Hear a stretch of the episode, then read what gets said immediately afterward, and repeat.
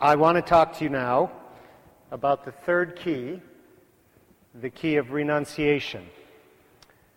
Um, I think pretty much everything what you've heard so far is stuff you've probably heard before, maybe in a different way, maybe it's in a new, maybe refreshed way, or maybe you had heard it all before. The stuff that you probably are going to hear now is is maybe different than anything than you've heard before, at least most likely, because when you start talking about things like renouncing and, and deliverance ministry, these are not things that you grew up in in the church when I was growing up. We didn't talk about these things. Okay, so that's why, I like, the first talk that Chris gave is actually called Deliverance is a good word. because people usually don't associate deliverance with good things.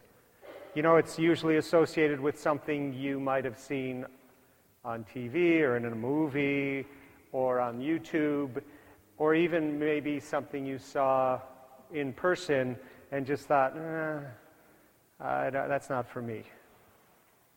And when you talk about the word renouncing, it's, again, not a commonly used word. Uh, you wouldn't hear somebody say, Oh, I renounced that a long time ago. They use a different word, right? And so, kind of, the word renouncing is a bit of a churchy word. And it's got some theological understanding, some meaning, some underpinning behind it. So, what do we mean when we say the word renounce? Very simply, the word renounce means I'm done with it. I, I don't want it. I don't want it in my life anymore.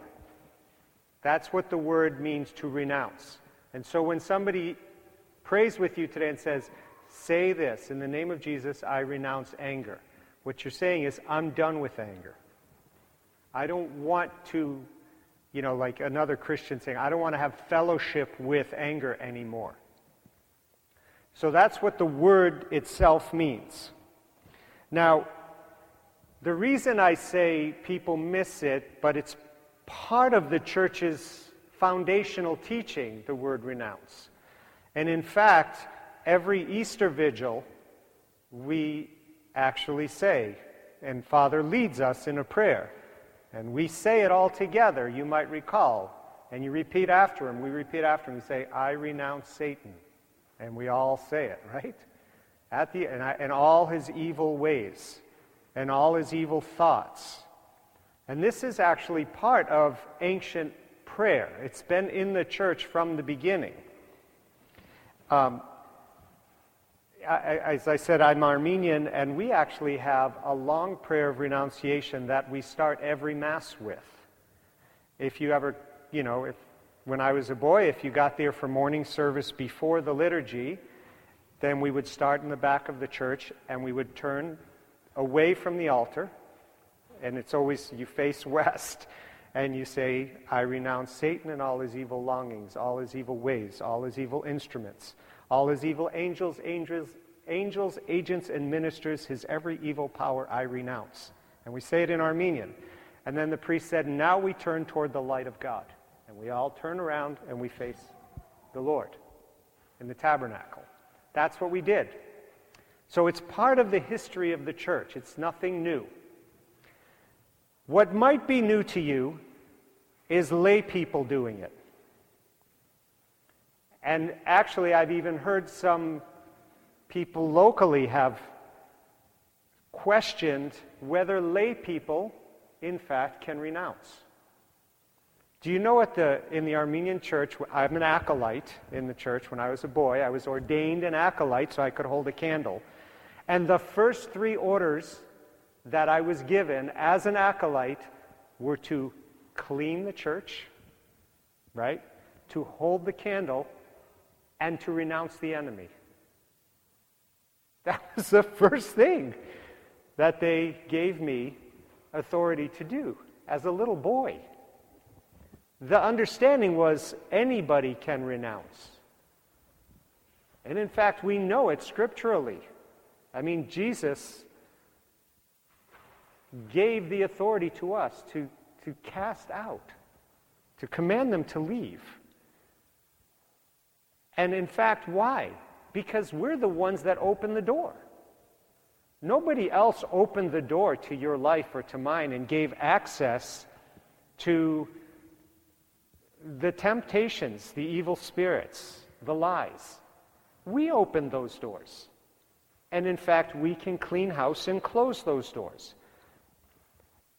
And once you understand the theology behind it, you can understand why I'm being invited by bishops to go to their diocese and teach their priests how to pray this model. Because they, they don't want all their, they don't need all their priests praying the rite of exorcism, because this isn't the rite of exorcism. This is just helping people get free of the junk that they get themselves into. So, in fact, last year I went and gave two back to back retreats to all the priests of the Diocese of New Delhi with the bishop sitting in the front row.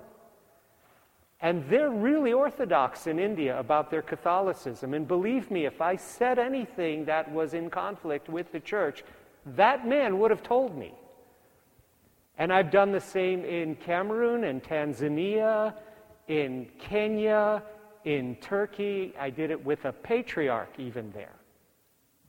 Okay? So I just want you to know that the stuff that I'm going to teach you is tested. I have tested it in front of groups of priests and bishops and a patriarch. It's, it's good for you. It's okay. Father Dave also wouldn't invite me here if it wasn't. I think you can trust him. Okay? So we good? Even from a Wolverine, for goodness sake. Okay. Now,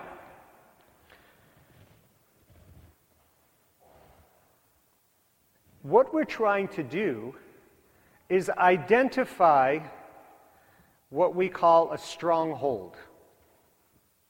Okay? That's what we're trying to do when we're trying to figure out, well, all right, John, I believe what you're telling me that, in fact, St. Paul's words are true, that the enemy is present, that he really is seeking to destroy us and me.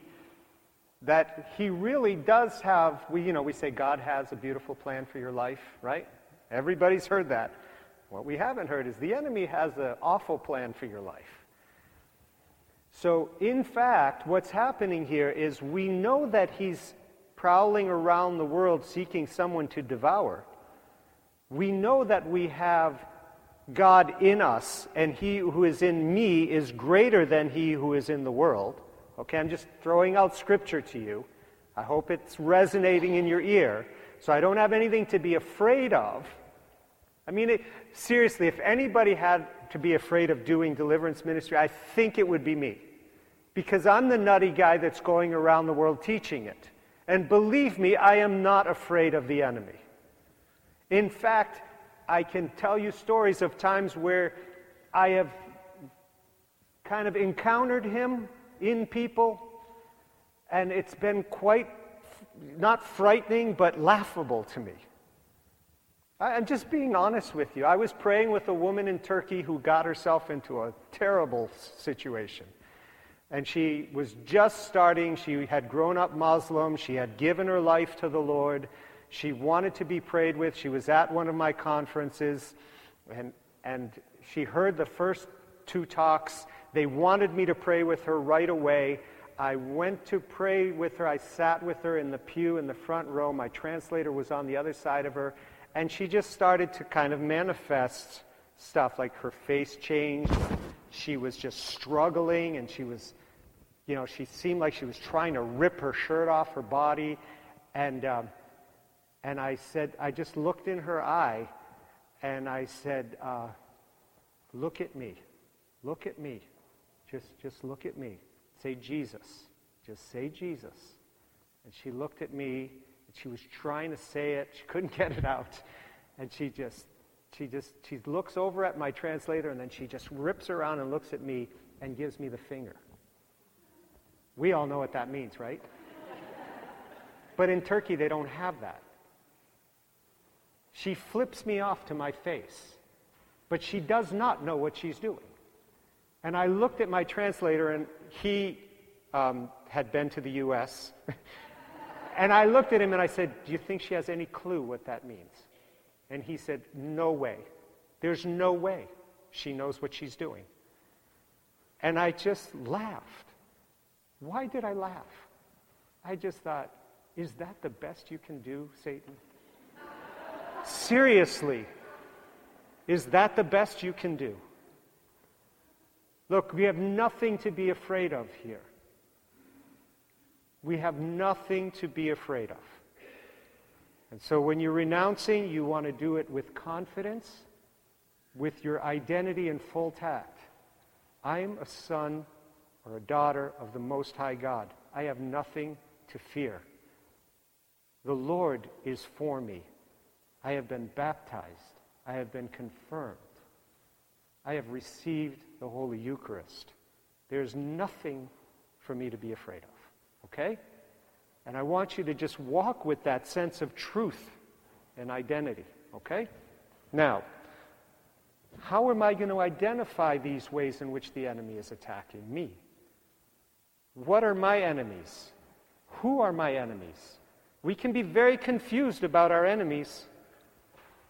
You know, your wife, husband, they're not your enemy. Your ex wife or husband is not your enemy. Your children are not your enemy. Your parents are not your enemy. Your boss is not your enemy. And contrary to popular local belief, Jim Harbaugh is not your enemy. The enemy is your enemy. Okay? We know who is our enemy. Let's, if you want to be angry in a righteous way, if you want to do battle, that's the one you want to do battle with. So, how do we identify the way in which that enemy is trying to bring about his plan in my life, in your life? Okay. You, you, can see that I like the question. All right, John, I know the truth, but how? Yes, but how? How do you do that? How do you forgive? How, how do you renounce? First of all, most people come to a conference like this because they have stuff going on that they've been trying to deal with for a long time and have not gotten the you know a hold of it's like it's it just keeps coming back. It keeps nagging at me. It keeps reappearing. And or or there's this kind of long-term thing like if i think about it like that just has never gone away. That's a good place to start.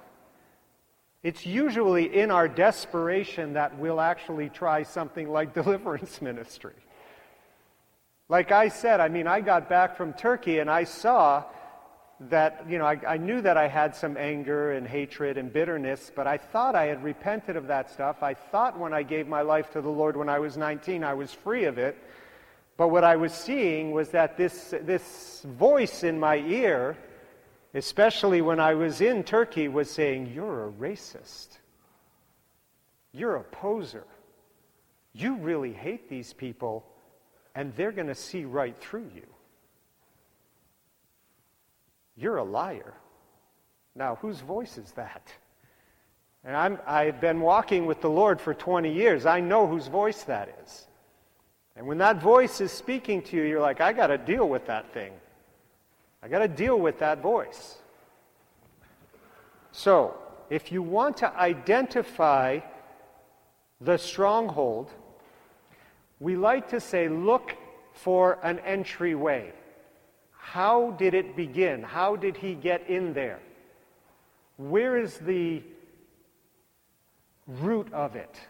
if you want to think of it in terms of a tree. There's a guy that wrote a book on, if you've ever heard of theophostic prayer, his name is Ed Smith, but he talks about a tree. And then there's another guy who took that teaching, and his name is Bill Schuchts. He wrote a book called Be Healed. I don't know if any of you have heard of that book. But a lot of these guys who I steal from, Neal, who I basically just steal his stuff all the time, you know, there's nothing new under the sun, but if you think about it in these terms, I'm going to speak to you mainly from what I've learned from these people. All right, how do you identify a root entryway, an entry point? When, and I'm going to tell you this before I talk about the entryways or how to identify them. Some people are very afraid of identifying the way the enemy is working. They're like, I really don't want to think about that. But especially if, John, you're going to talk about it in terms of, um, sorry, if, if you're going to talk about it in, in terms of there's a evil being behind it, right? Do I really want to think about demonic influence in my life? Really, do I want to think about it that way? And here's what Father Cantalamessa, who is the preacher to the papal household since John Paul, I mean, he's been there a long time. Usually, when there's a new pope, they bring their own preacher, but he's been there now for three popes. So this guy is pretty solid. But he says when you identify when the enemy or where the enemy is working in your life, that's not a defeat, it's a victory, he said. So think about it that way. God reveals what he wants to heal. If he's revealing an entryway, it's because it's something he wants to heal in you. And so there's no reason to be kind of upset when you start to recognize maybe I do have a problem with anger. Maybe I do have a problem with sexual addiction. Maybe I do have a problem with alcohol. And so starting to recognize that is the beginning of healing because God is revealing that to you. Now, to uncover an entryway, you want to pay careful attention to what you hear. What do I mean by that? Hear what you say, listen to what you say. I, to think, I talk. That's the kind of person I am. But maybe you talk to yourself, and that's how you think. But there, there are ways in which we talk to ourselves because we always are acting out of what we think. What are you thinking?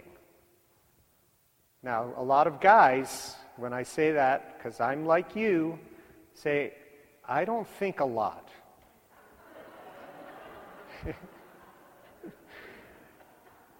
uh, Michelle sometimes will say, What are you thinking about? And I'll say, I'm working on a perfect blank. I was listening to a talk this week from a priest in Minnesota, and he said, The problem is if you ask a guy what he's thinking sometime, one of two things. He's, he might be embarrassed to tell you what I was thinking was chair and, and his wife or his girlfriend will say, Well, what do you think about the chair? And he'll say, Chair? and she can't imagine, like, well, how about what that chair would go with? Or doesn't go? Like, that chair doesn't really belong there. Doesn't that? No, I wasn't thinking that. But listen, guys, you're acting out of what you think. So you need to pay attention to what you're thinking. You can't just dismiss it. Oh, that's just my thoughts. Think about what you're thinking. Pay attention to what you're thinking. Because what you think will lead you to how you behave.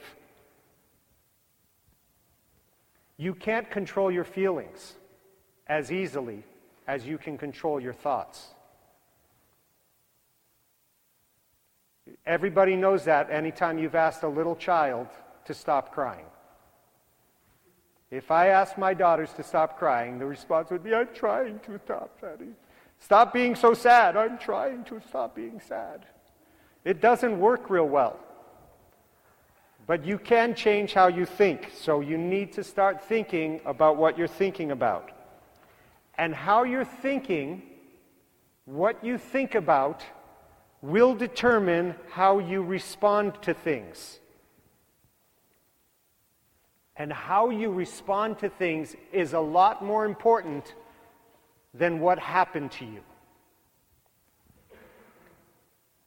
Now, I'm going to give you some examples of this to try and cement it. Okay? Number one, start thinking about what you take to confession regularly. That's the easiest place to start when it comes to renouncing. Think about what you take to confession. Do you have to confess unkind speech? Do you have to confess lying? Do you have to confess losing custody of your eyes? Do you have to confess fantasizing? Do you have to confess giving into anger? Do you have to confess taking advantage of somebody? Then all of those things are things you can renounce. All right? And if you think about it in terms of a tree, that's the fruit on the tree. That's the leaves, the foliage, the fruit. That's, that's what you see. Okay, so that's a great place to start. Is what kind of sins do I commit? Those are the things that I can renounce. In the name of Jesus, I renounce lying. In the name of Jesus, I renounce pornography. In the name of Jesus, I renounce alcoholism. Okay?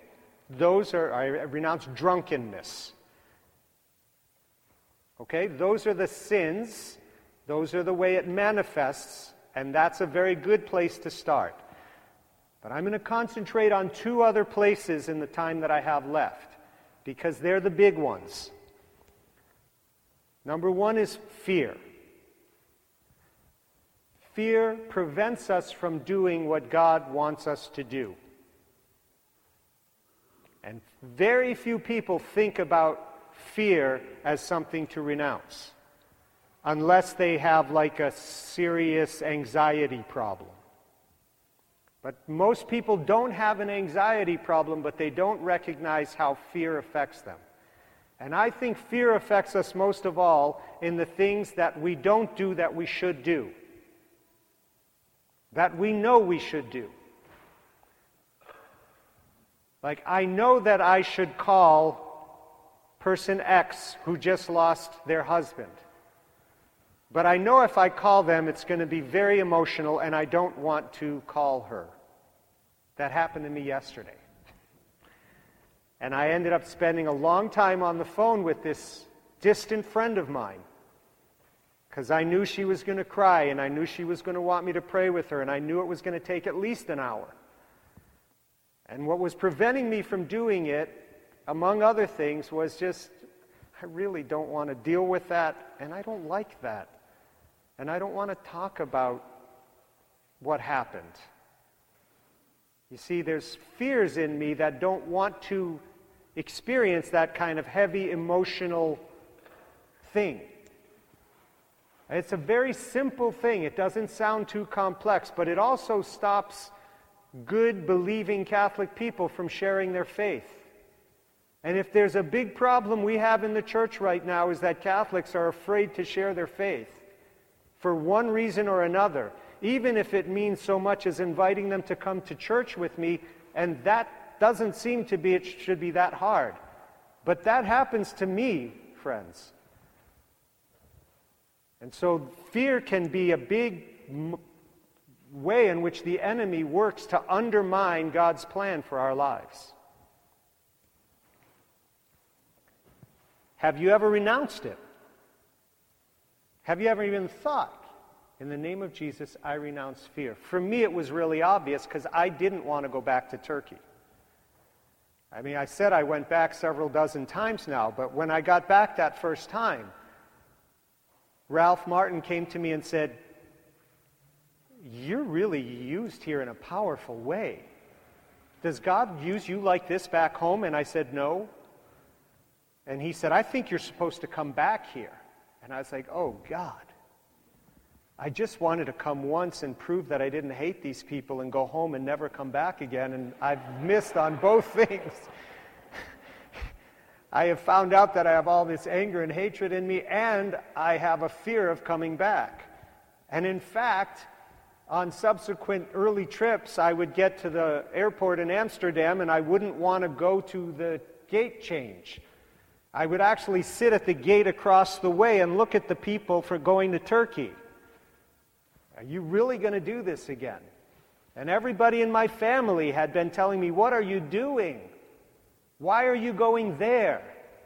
Why don't you go to Armenia, Lebanon, Greece, Egypt? Why do you have to go to Turkey? I don't know. I didn't have an answer. It didn't make sense to me either. But God wanted me to go there, but I'm full of fear of going there. Don't you know what they did to us? Don't you know what they could do to you? Don't you know if you speak wrongly, you'll get thrown in jail? Or worse? That'll cause you some fear, right?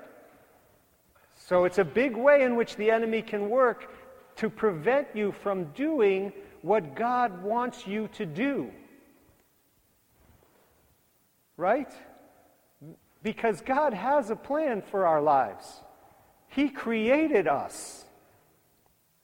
Each one of us is unique, and He wants us to do something. We're part of His creation, we're part of His plan. And if we're going to understand our true purpose, then we need to say yes to Him when He asks us to do it, because then we'll experience true joy. Right? When I'm doing the thing that I was created to do, I'm pretty happy. Have you ever experienced that? doing the thing that God created you to do, it's pretty joyful. So, fear, number two. And number three, I think, is the, the, one of the biggest ones that I've actually been learning the most about recently. And I can almost say 100% of it is because of Bill Schuchts. Trauma. Trauma is either a physical or a psychological wound. There are two types of trauma type A trauma and type B trauma. What are they? I'm going to tell you about the type B traumas first because they're the ones that are most obvious and what we probably think of. It's the bad things that happen to us. It's Typically, a death, a divorce, violence, verbal abuse, sexual abuse, abandonment by a parent or a spouse, witnessing somebody who's being abused. These are the types of things that we think of when we think of trauma. Okay, that's one type of trauma. The other type of trauma is the deprivation of love. What's that? That's an any unloving action, anything that violates my personal boundaries, my not being cherished, my not being celebrated, my not being appreciated, especially by your parents, not knowing that you're delighted in, not being understood or nurtured not receiving appropriate boundaries or discipline can be a trauma. Not being able to develop personal freedom and, tra- and, and, and talents. Those are traumas.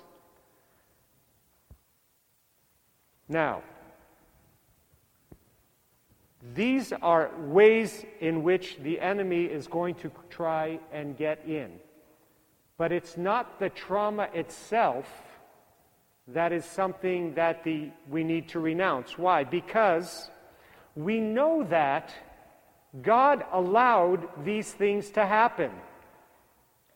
Right? Some of them were completely outside of anybody's control. Some were within someone's control. Like the fact that my parents got divorced was within their control. But God did allow that to happen. Right? The question is how am I going to respond to what happened? So, when a trauma happens to you, any kind of trauma that has happened in your life, maybe you've never even thought about it as a trauma, is something that you need to consider. Why? Because traumas, by their nature, cause a wound. Sometimes the wound is physical, but usually it's emotional, mental, and that's what we call like wounded hearts. How many of you have experienced a wound to your heart? Okay? I would venture most of the people in this room know that they've experienced a wound to the heart. Okay, so here's what happens when our hearts are wounded. That wound, that wound in and of itself, how do I want to put this next one? So the trauma causes a wound. Because of that wound, we make a decision. We believe something as a result of experiencing the wound. What do we believe? What's an example? So let's say the wound is abandonment. The belief might be I'm alone. No one cares about me. No one understands me. What if the wound is fear? If I trust, I'm going to get hurt. If I risk, I will get hurt. How about hopelessness? If the wound causes hopelessness, I'll never get better. It's always going to be like this. It will never change. Or powerlessness. I won't ever change. I'm way too weak. I can't control it. Or a sense of rejection. I'm just not loved. I'm not wanted. I'm not desired. So you see, there's a belief that forms because of the wound. So the belief, the wound, is insulated in a belief, in how I think. That's why how we think is really important. You need to think about how you think. I'm really trying to do this recently. It's really hard for me. It's a real struggle. I'm just telling you honestly. This is not an easy thing to do for a person like me, and maybe for many of you. You know, we say unbound is simple and repeatable. When you really want to get down to it, and Neal says, you know, the real, if you want to get free, you need to get to the root. And the real root comes through revelation, he says. And I'm like, oh, that's easy to say, but it's really hard to do. It's hard to find the root. So now I'm moving down the trunk of the tree and I see the fruit, see the stuff, and now I see some of the branches, what I believe. Okay? But then the beliefs, and here's the next step the beliefs are wrapped in something else. And that casing we call a vow. So you've got the trauma, which causes a wound, which is wrapped in a belief which is wrapped in a vow. And what are the vows? What do vows look like?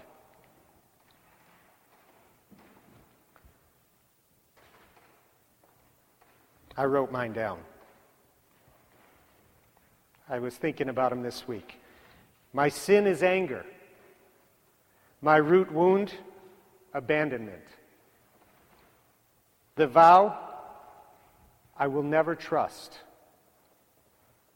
I can't trust my dad. I'll never trust my dad. That, that is a root vow in me. Pride. What's the root wound?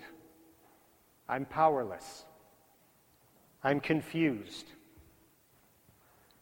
What's the inner vow? I won't ever figure out what's going on here. It's unfigureoutable, if that were a word. Okay? Lust. What's the root wound? Rejection. A sense of not being loved or shame. And what is my inner vow? I will never need anything from anyone else. I'll take care of myself. Now, these can all work together. It's different in every person. Your root wound will be different from you, but you want to get down to the root. And then they lead to an identity lie. And those are the lies of who you think you are. Or things that really, like, for, for my identity lie for my father, it was, I can't count on him. You know, I, I can't trust him, and therefore, I can never count on him to do the right thing, to care for me the way I need to be cared for, to teach me what I need to be taught. My pride, the root lie says, you're going to fail. I'm doomed to fail. The other one, I'm not wanted. I'm really not wanted. You see, these are the ways in which the, I, the enemy can build a stronghold. He builds them on lies. He uses the stuff that's happened to you to convince you or to feed you a lie, feed me a lie, and we swallow the lie. Now, we know that sin abounds in the world, so we know we're gonna, there's going to be plenty of hurt, right? We know anyone who's lived any length of time knows that stuff is going to happen, right? It's just going to happen. We're going to have to deal with it. You know, when it comes, we deal with it. But we make certain decisions about life because of what happened. And those decisions turn into beliefs. And those beliefs turn into vows. And those vows can really mess with our identity. Because who am I really? And who are you really? At the core of it, at the absolute base, what you stand on, the rock upon which you stand, what are you? Amen. Sister, you preach. I always wanted to say that in church. when a priest is finally getting a good one, I'm like, yes, you preach. You're a child of God. That's your identity. I don't want to steal Father's thunder tonight, but that's what he's going to talk about. That's the best part of this whole thing. You want to be confirmed in who you are. Why did God make me? And if I'm believing lies about that, if I'm believing lies about who I am, if I'm, if I'm swallowing the hopelessness and the powerlessness and the abandonment and, and the, the, the lust and all those lies and all those all that crap, all those things, what's happening? I'm being undermined. And I'm not able to walk as the person that God made me to be. I'm not able to be that which He made me to be. So that I can stand up here and do what God meant for me to do. And instead believe this lie that you haven't been trained, John. You don't know anything. You never studied philosophy. You never studied theology. In fact, you were really crappy at school. You were a C student. You graduated magna cum laude. But I did graduate from Michigan. Somehow I managed that. You see what I'm saying? No, John, you're a businessman. You're not a preacher boy. But you know what? God put something in me, didn't He? He anointed me to preach good news, to set captives free, to take some blinders off of the blind. Didn't he do that? Can you tell? He did it. And when I walk in my truest identity, I'm like Joe. Put a Buckeye shirt on me. Praise God. Really. Because I'm a, I'm a man of God. I'll walk in the identity that He wants me to walk in. Because I need to be free to be the man that He wants me to be so that I can do what He made me to do. And so that's what the team and I and Michelle, we want to lead you in today. But we can only do it if you do the work first. You need to do the work first. You need to start thinking about what is it? What are my beliefs? What are the vows that I've made? What are the traumas that I experienced, and how did I respond to those things? And it's not just going to happen today, but there's a grace today. There's a grace on this time right now because we're here in His presence, in an atmosphere of faith, under the influence of the Holy Spirit, because we've asked Him to be here, right? And God is revealing right now what He wants to heal. And maybe you're just getting a little kernel of it. Maybe you haven't been able to, like maybe you step up and you say to the prayer team, I don't even know what I want to say, but there's something going on in here. Praise God. They will help you. We will help you. So, at the very least, it's going to take you being willing to step out in faith. That's what we call it. But the little bit of work that you can do to identify what is the Lord pointing out in me right now? What is He revealing to me? I, I've had people today come to me and say, I didn't know that I hadn't really thought about anyone I hadn't forgiven. I thought I forgave everybody. Yet when I prayed with that person and started to pray through forgiveness, that person just started weeping. And that to me is just a sign that the pain is still there. And if the pain is still there, that means there's probably still more forgiveness that needs to take place. Because I've learned that if you start to think about something and talk about something and pain is there, there's probably some unforgiveness still. But as the unforgiveness goes away, you can talk about it without grieving so much.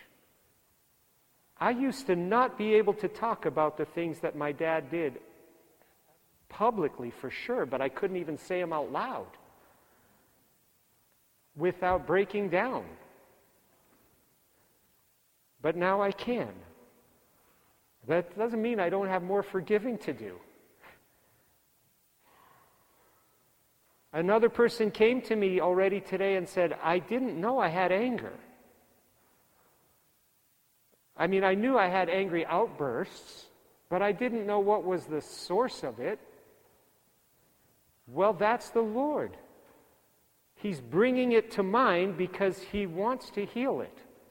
He wants to get us to start working on that. And praise God for that. That's why you're here today. You want to let the Lord do his work.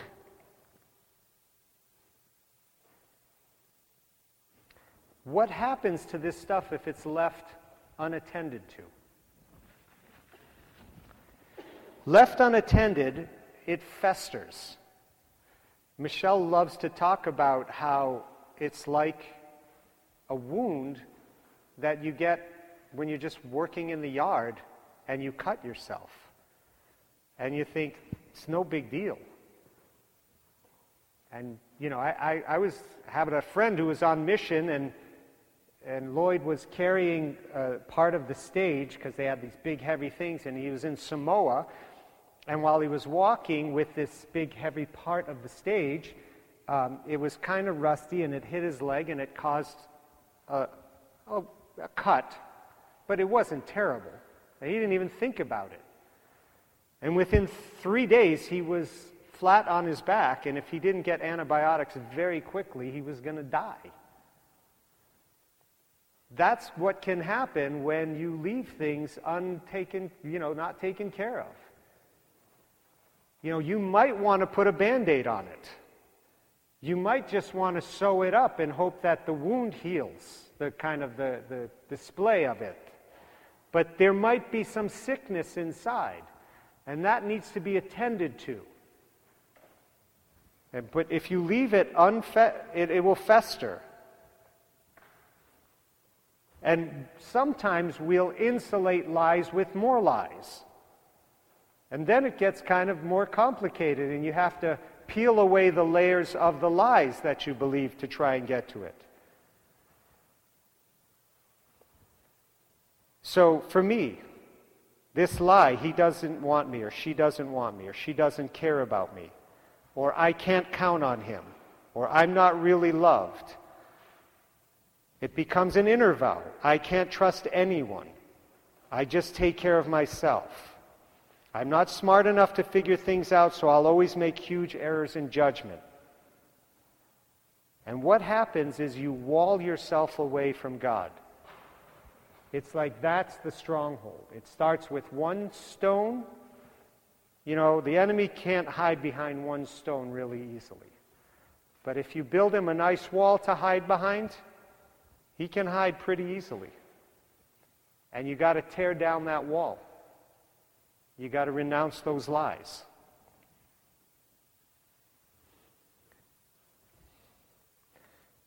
I have five minutes left, and I'm going to talk about um, one other thing, I hope.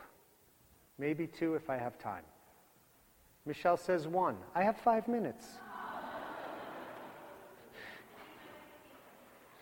You'll get it. Um, another way in which, well, there, there are three big ways that I think I have seen are entryways for the enemy. Three kind of ways in which he gets in uh, serious drug and alcohol addiction, sexual sin, number two. And the third one is jealousy people that just can't forgive. They just won't let go. I think those three I've seen are big ones. And I think I've covered most of them, but the one that I want to just spend a minute on here is the, the idea of sexual sin. Um, it has spread now into so many different complicated areas that it's almost hard to even approach it.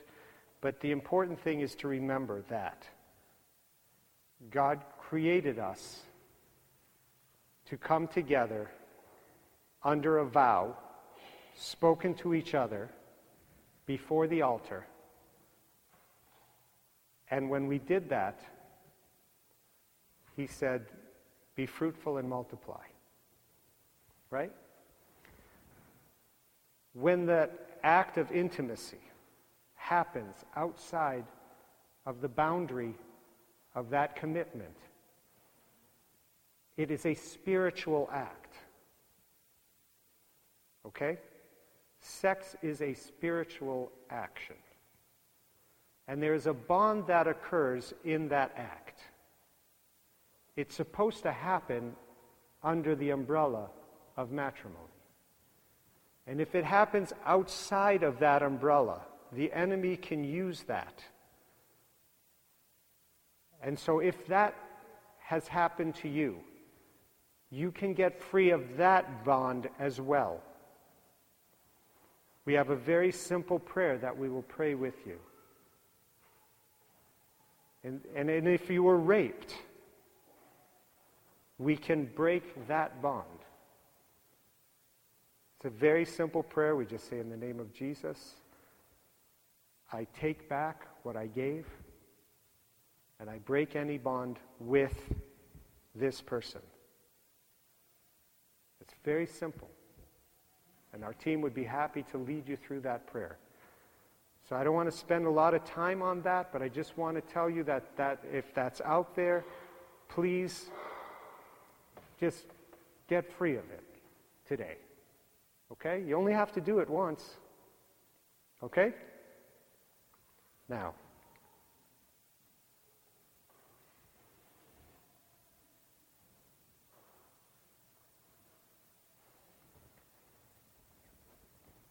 I think this has been a terrific day. God has done so much already. He really has. But the best thing is really yet to come. And that will be an opportunity to pray with us. So please avail yourself of it. And thank you so much for giving a man from Ann Arbor your attention.